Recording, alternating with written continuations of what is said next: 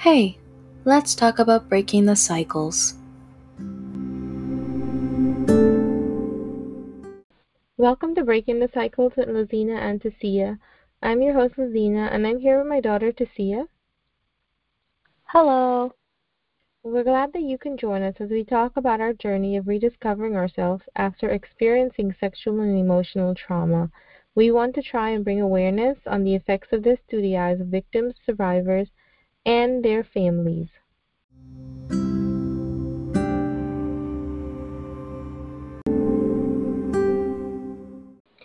The conversation I wanted to have with you today, Tasia, is about um, finding yourself and how you got lost in that journey. You um, you're only 19, almost 20, and you've had um, some pretty traumatic events throughout your life. And I just wanted to talk to you about how that shaped, how negatively it affects you, and what are some positive things that you've taken from it. But more importantly, you finding you. Um, so if you want to uh, jump right in and start a topic, we can go right into that. This is going to be a very um, intense kind of conversation. I will say that from before. Um, so I do apologize to the viewers or listeners. That's the word I'm looking for. Mm-hmm, mm-hmm. Um, if I do get emotional, I will pause quite a few times to kind of re- collect myself because it's And kind of okay. a really intense, intense, intense stuff. It's okay. It takes a lot Um, of courage to even get there. So I think um, most of our listeners definitely understand the impact of this emotionally. So and I think the the main feelings that I have, and I, I know for sure heartbreak is is one of them, and I still Mhm. feel the sense of loss. Is hmm I mean, my abuser was my stepfather, and he he had been in my life since I was what five or six years old. Yeah. So there's still, you know, and my childhood wasn't always negative. There was a lot of good, good and happy moments too. But now, when I even talk about my childhood or I think about it, it's like everything's tainted. Where there's this Mhm. light that used to be this bright, colorful thing, where now it's like this gloom effect over it. Mm-hmm. um and it's it's kind of just difficult where you don't i still don't know what thing what moments were authentic and what moments were fake Right. and i don't think i'm ever going to have that chance of knowing was this real or was this fake because my abuser faked a lot of Mhm. himself towards me to the point where I had to become this perfect person, this perfect daughter, this Yeah. perfect best friend. And it I had to change myself. And now I'm like slowly regaining who I am. I'm still learning. I don't I think I'm gonna- uh, it's going to take me quite a bit, but I'm still learning who I am. Still Yeah. trying to figure out what do I like, what do I not well, I know what I don't like, but what do I Mhm. like, what I don't like. Um, you know, just exploring basically what it's like to be an adult, but also relearning me. Right. There's a lot of aspects that um, are triggers. Like music used to be a really big trigger for me. I Yeah. I lost my sense of music for quite a while. Um, there's a, plenty of artists that I couldn't listen to for a really really long time, and that's because my stepfather, he was a big music person. hmm That was him. If you didn't like music, you basically weren't friends with him or you weren't cool with him. That's true. Um, and for me, you know, that was basically my dad. So I wanted, you know, I wanted to get into music originally. So I did get into music, and music is me. Music is a very, very big part of me. yeah. If only you guys could see my Spotify playlist and my Apple Music playlist. um, but um, it took me a while to get back into it, and even now, there's still artists that I can't listen to. It, it hurts way too much to even listen to them. Yeah. Um, but In and I what think the way? main thing that Oh, so go sorry. ahead. Go ahead. Sorry, what was the question? I was gonna ask. oh, what was- okay. What was your question? I was gonna. I'm asking, what is the um for music? What were some? What is an example of what, how music got taken away from you or molded you differently? Like, what were some things about music that made such an impact that you could or couldn't do? so a lot of music, or a lot of people who listen to music, listen to music just for fun. Right. um, and it's an enjoyment. Music's always an enjoyment. It's it's an art form. But Mhm.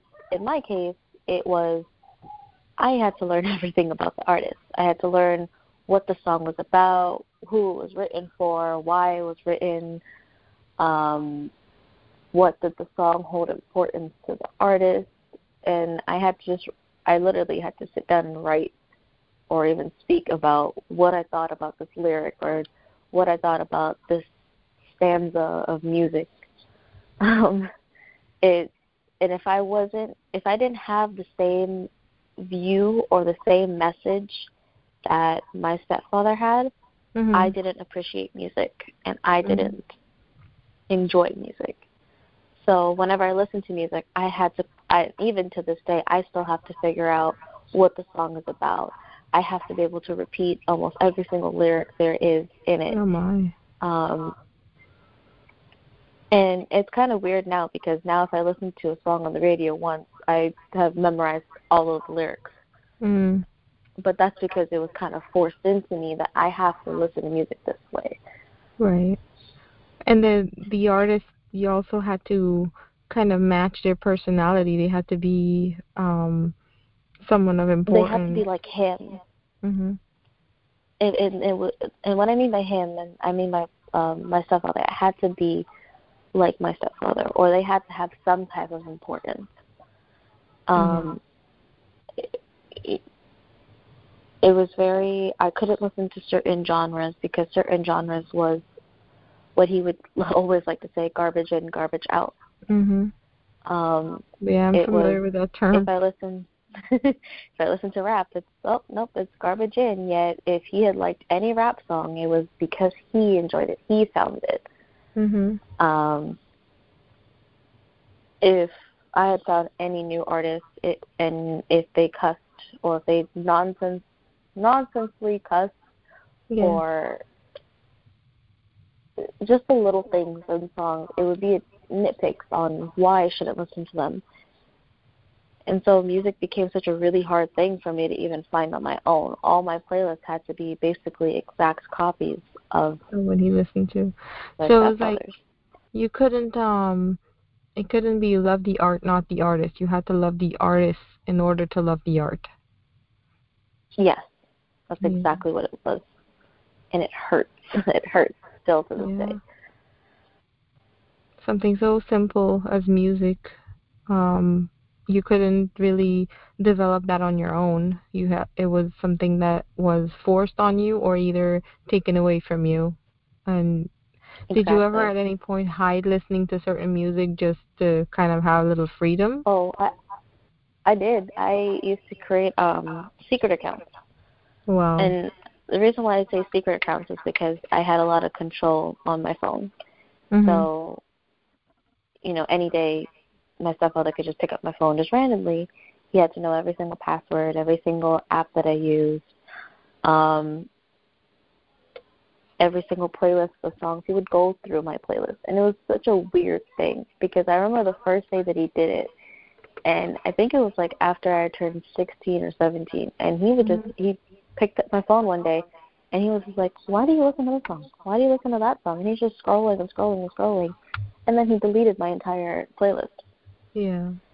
And that's when the term, the actual when I realized what the term "fully fully" meant was garbage in, garbage out. And, And that's just music. what it meant wasn't even, yeah. Sorry. And the the phrase though kind of stuck with me because it wasn't just a phrase of garbage in, garbage out. It was this is what I want you to listen to. And I don't want and if I don't view it as actual music, then it's garbage. Mhm. Mhm. And that's just music. What were some other? I mean, I'm sure there's other things that yeah, I mean, it's such it's like everything and anything, but then it's like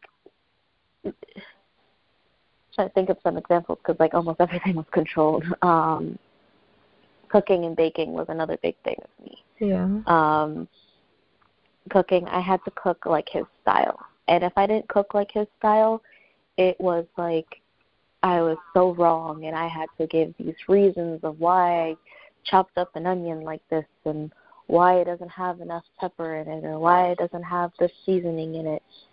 And it became where, let's say him and I were to cook together, it was more of me watching him how to cook than anything else. So it's like I had to adapt my entire cooking style that I actually learned from you, Mom, into yeah. his own way of cooking. And it bothered me because I had to do like step by step by step. And if I you know, went too fast. It was, oh, I'm not actually enjoying cooking. I'm just rushing it. Oh my goodness. So, I mean, I, I since you were little, I always know that you like cooking. You enjoy cooking and baking oh, and experimenting, um, especially baking and with different muffin types and just I mean, your whole Christmas um kind of your Christmas tradition is to make eggnog cupcakes, and those are experiments that yep. you've done on your own, and um, they're so delicious and yummy. Uh, oh my gosh, I feel like I should have some right now.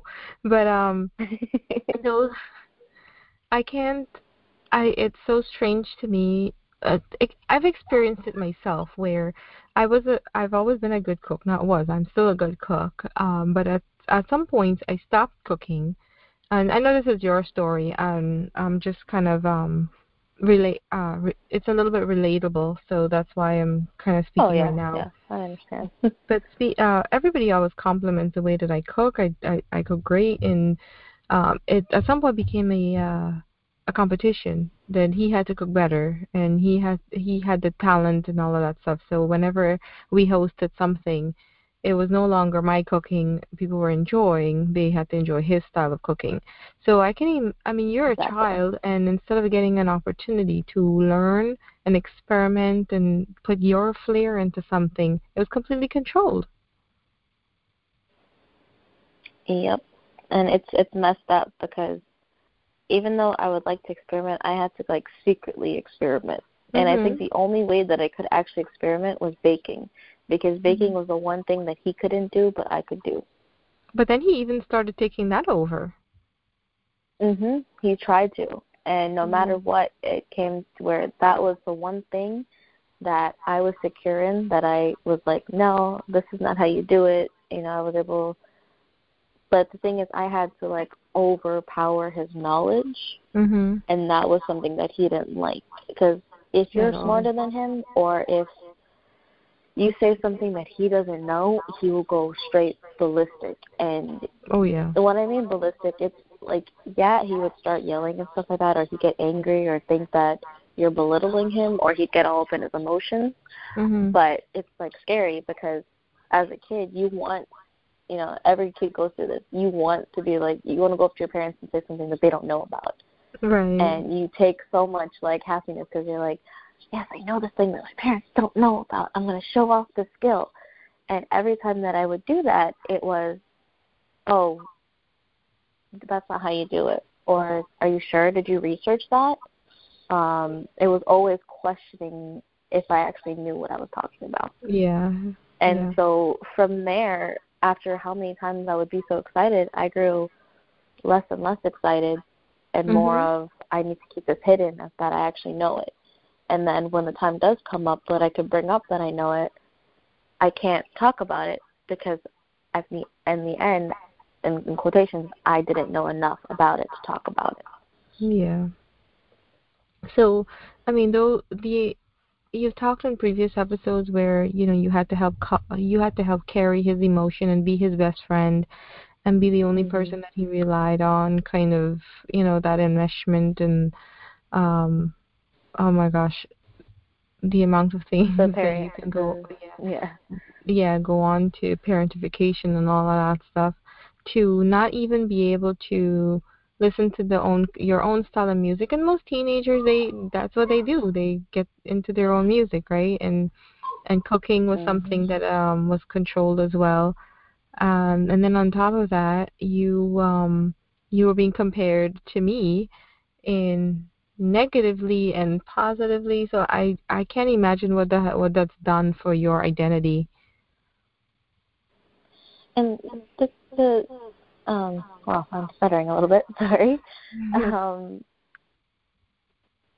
you and i had a very of course we've talked about this in previous episodes we had a very off and on relationship kind of like hot and cold but mm-hmm. more distant and then close and then distant again so i had i already had existing issues and existing problems that we've already talked about mom and my abuser would use that kind of against me, but mm-hmm. then he'd kind of not use it against me at the same time. And what I mean by this is um, I was constantly compared to you, but if I did something that he liked that you did, mm-hmm. then it would be a good thing. Like, oh, you're gonna be like just like your mom. That's a good thing. But let's say I had an angry outburst, or I was being petty one day, like a regular, just a regular teenager being petty, mm-hmm. stupid things. Um, it was, are you really going to turn out to be like your mother? Do you really want to be like this? And it was more of that I had the question, do I really want to be like my mom? No, I want to be who I am. I wasn't trying to be like someone else. Um, and over time, it became a constant comparison of, you know, if I gained a little bit too much weight, oh, why can't you be like your mom and lose weight? Oh wow. Or if um I failed an assignment and he would use your education, he'd be like, "Oh, so you're gonna fail at high school like your mom did?" Hmm. And it's like that's why why would you say that to your child if you know yeah. it it became that well i don't want to be like my mom and you and i never had this discussion where well, we we sort of did, but we didn't at the same time because yeah. everything was controlled and always went back and forth between him and me and you. That whole triangulation type thing where we never actually spoke spoke about everything. Um. So it became more difficult where it's like I don't want to be like my mom. I want to be who I am. Yeah. But at the um, same time, I saw. Oh, go ahead. No, no, no. Go right ahead.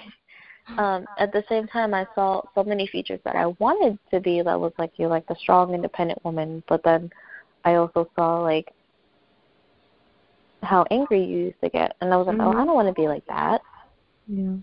And it became such a question of so much of, am I going to turn out like my mom? Mm-hmm. And that's how it spent my basically my entire junior year of high school because mm-hmm. that was the question every single day. And unfortunately, that was like also like adding fuel to the fire. My abuser saying the same exact thing. Oh, Are you going to be like your mom? Are you going to be like your mom every single day? So I didn't know who I was in my junior year. I, you know, I'm still working on it now. My junior and senior year, I was completely lost. I went from going to virtual school and being set and who learning who I was a little bit to going to public school, a brand new environment, a brand new thing, mm-hmm. to questioning myself of much more than I didn't really need to question at the time. Because those mm-hmm. are, you know, normal self identity is normal teenage, that's normal adolescence and all of that. But then it was like so much control. It felt like this darkness was shrouding me every day. Like I was just being held in a cage If that kind of makes sense. No, it makes. I mean, it makes sense to me because uh, you know I was in the same house with you, and I um, and I lived most of it. You know, so I remember I was telling a friend of mine just the other day we that uh, one of the things that I that upsets me is um, I acknowledge my part in um, in what I've done in the past, right? And my behavior and how unhealed I was, but not that's not an excuse. It, it doesn't mean that you deserve it or anybody deserve to have a, a harsh parent, right? But at some point, I decided that I was going to change. But my change was never acknowledged by him. So when I when I think about it and what you're what you're saying and when I hear the things that you say, it's like he will constantly remind you of the person that I was. And there when you see this different person, the one that's changed, you couldn't really um acknowledge or appreciate the change because here was someone that you looked up to and you had admiration for telling you that this person is is bad, right? And then comparing you yeah. to that person as well. So um in my in my point of view, that that has you kind of confused about who you are and who you're going to be and what what would you want to take from me and what you wouldn't want to take from me. So everything about me was so negative. So when you were compared, it wouldn't seem real or it would seem like mm-hmm. you're sunk, you're sinking, you're becoming a terrible person. Yeah. And that's how it was. Like I felt every single day I felt like I was this stranger and this bad person that shouldn't be there because I didn't know who I was.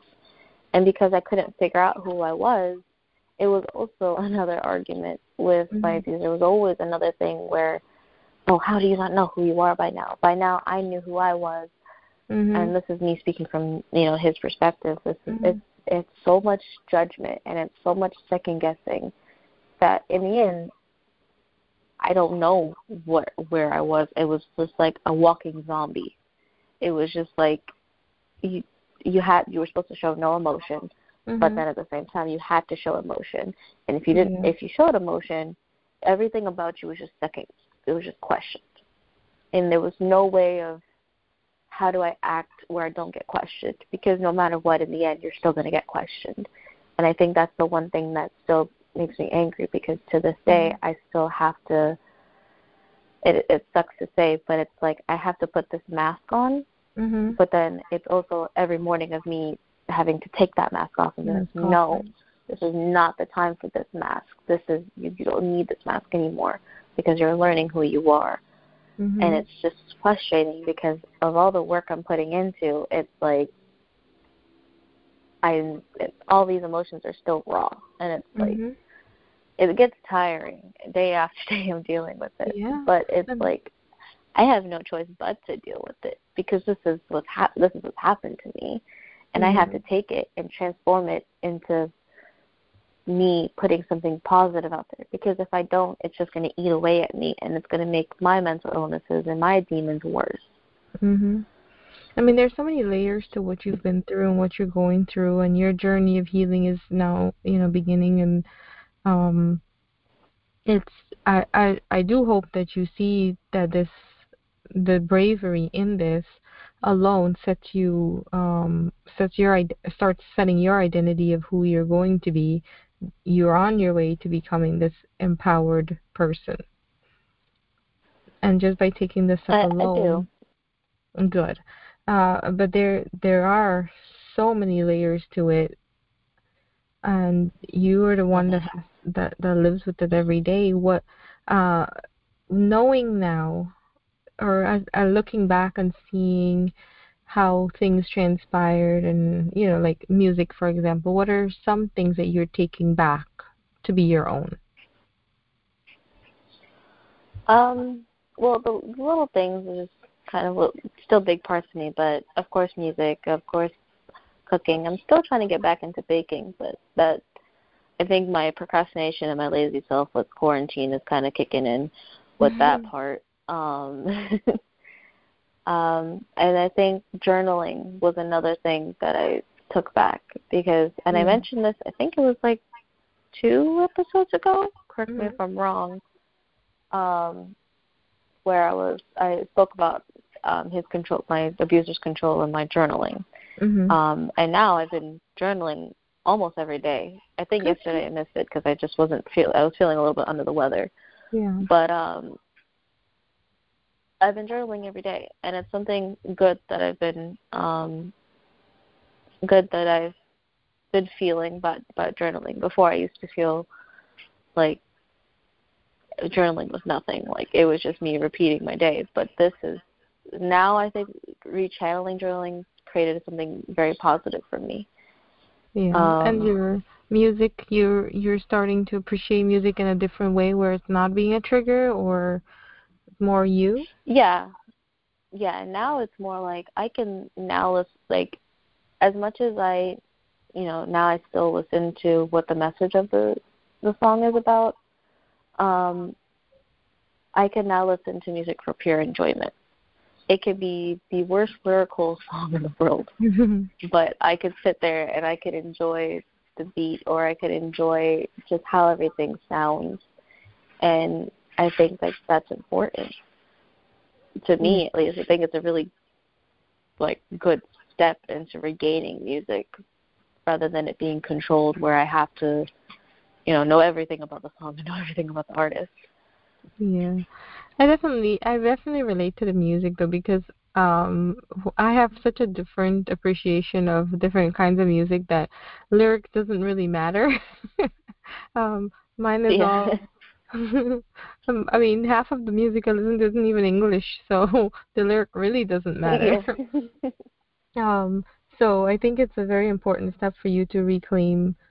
That's a a very important step for you to reclaim your love for music and make it your own and finding your own um, niche when it comes to what you enjoy. Um, and as far as personality goes, what are some things that you're doing to appreciate who you are and owning it as your own? That might be something similar to somebody else, but it's really what makes it unique to you. I know, like for me, my most unique personality trait is how down to earth I am, but how hard, like how I don't know the specific word, but I I always use the word heartwarming, and mm-hmm. it's just me always being kind. And the way that I kind of put it is that instead of being so negative to myself, mm-hmm. I've been starting to kind of like coach myself into mm-hmm. wake into starting my day with positivity. Yeah. I haven't been able to yet stand in the mirror and say, you know all these compliments and all these positive mm-hmm. remarks about myself but i've been able to coach myself when i wake up and um do like this it's a weird meditation practice but it's like you wake up and what's the first body part you feel of yourself mm-hmm. and then you compliment that body part that you feel okay so usually it would be like my arm mm-hmm. and it would be my my right arm that I would feel. I don't know why. I, I always have my right arm tucked under me, but that's because of the whole. And I know my the viewers don't really know this, but I do have a um a birth defect in my um right arm. Where when I was in your womb, mom, your umbilical cord tried to choke out my arm. Basically. I apologize for what my body tried to do to yours.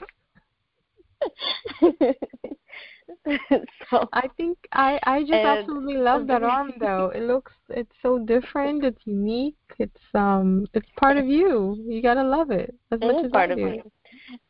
And that and that's that's why I compliment my arm.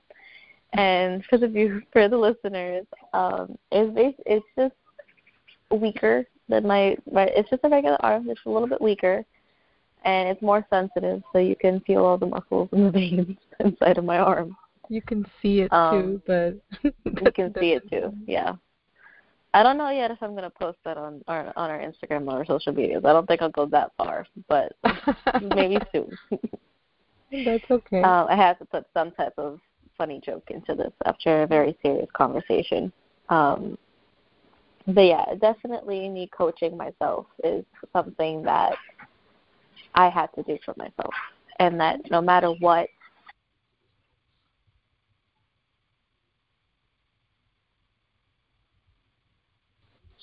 and no matter what uh, it provided a very good a good um, was a, a good practice to start with. Mhm. I have to tell you too, Tasia. Um, last weekend when you were visiting, um, and also for my viewers, Tasia doesn't live with me. She lives um, in about an hour or so away, and she visits sometimes. So last weekend, you you visited with your and your uncle were here and your grandmother was here, and it was so nice for me to just kind of sit back and and observe you. You were in the kitchen with your grandmother cooking, and basically every process that she was doing, you were right there with her, and that's something you used to do as a kid. Like since you were a baby, you were always in the kitchen with your grandmother and whatever she's making, you were right there with her doing it whenever she visited or whenever we visited her. So that was that was heartwarming for me to see you in that element because it, to me it was that's part of who you are. That is not something that was taken from you or tainted in any way or I'm sure I'm sure there was there was time when um it came up um and was and some parts of it might have been taken away, but that was core to Sia, and I was really, really happy to see you in that element with her. And it was it was actually when I don't think I mentioned this, but it was actually really heartwarming because there was a lot of things that I used to do with you guys that I did like actually um I did when I when I visited. Um mm-hmm. you know, Uncle Arfin and I were able to crack the same jokes that we used to. you know, we got back into our more cultural side of jokes, and it was actually more. It was nice. It really was, and it felt good because it was something that I missed, and I was able to enjoy again. And that's pretty powerful and important to acknowledge. Um, as you, you know, you're more aware now of your trauma you're aware of your triggers, um, and that's going to help you understand your identity and find who you are and connect with who you are. And uh, I hope that our listeners are able to take in from that and understand that there people are going to try to make mold us into who they they think we should be on who they want us to be. But once we start taking back our power and we know what what we're worth and we see it, then we we win. We are we are the survivors. We don't we we, we get out of that victim mentality and we take ownership of us again, and find our purpose and find our what brings our light, um, what makes us shine. And I, I think it provides a lot of a lot of strength to do it too. So yes, once it, it a lot of strength to do it and a lot of bravery to be able to step step forward from your demons and and your traumas and be able to reshape yourself. And it's a very i would say take pride in it because i do take pride in how i'm reshaping myself. And i know mom you take pride in in yourself. And of course i i did post a very heartwarming post on instagram um, about your strength and your survive your survival through a narcissistic, um, abusive uh, relationship. Um, and I appreciate that. As much as as much as this is my story, it also is your story as well because we both went through a very a, a very very similar trauma experience.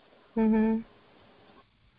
Yeah, I mean, we were our my cycle repeated on, and passed on to you. And now, um, by us coming together and being there for each other and for others, bringing awareness to this, that we we're breaking cycles right now as it is. We're breaking those patterns, and we that's are. all we can hope to do, and continue to to um, let our viewers, uh, our listeners understand understand that too. We're here you can you can do the same thing at um, whether it's privately or you want to be a guest on here or you just want to reach out to us that's still breaking a cycle. Speaking your truth uh, oh, just coming out facing those fears. Sharing your and, story is always going to be breaking the cycle. Hmm and i think that's a really important thing to remember.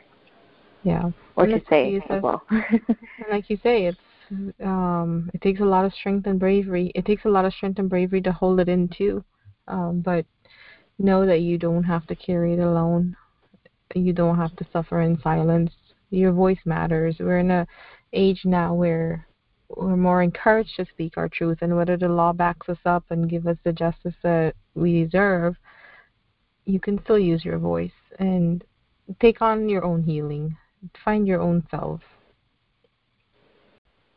We just want to say thank you for your support, and as always, we are here for you. If you want to DM us on Instagram, um, DM us on Twitter, um, reach out to my mom on our social media, on our Facebook page, I mean, at that. Um, and reach out to us if you would, you know, make sure you follow us, keep up, keep up, follow us to keep updated on our upcoming posts and our upcoming episodes. And we just want to say thank you so much for all of your support for those of you who do follow us. And thank you for listening, and we'll see you in the next episode.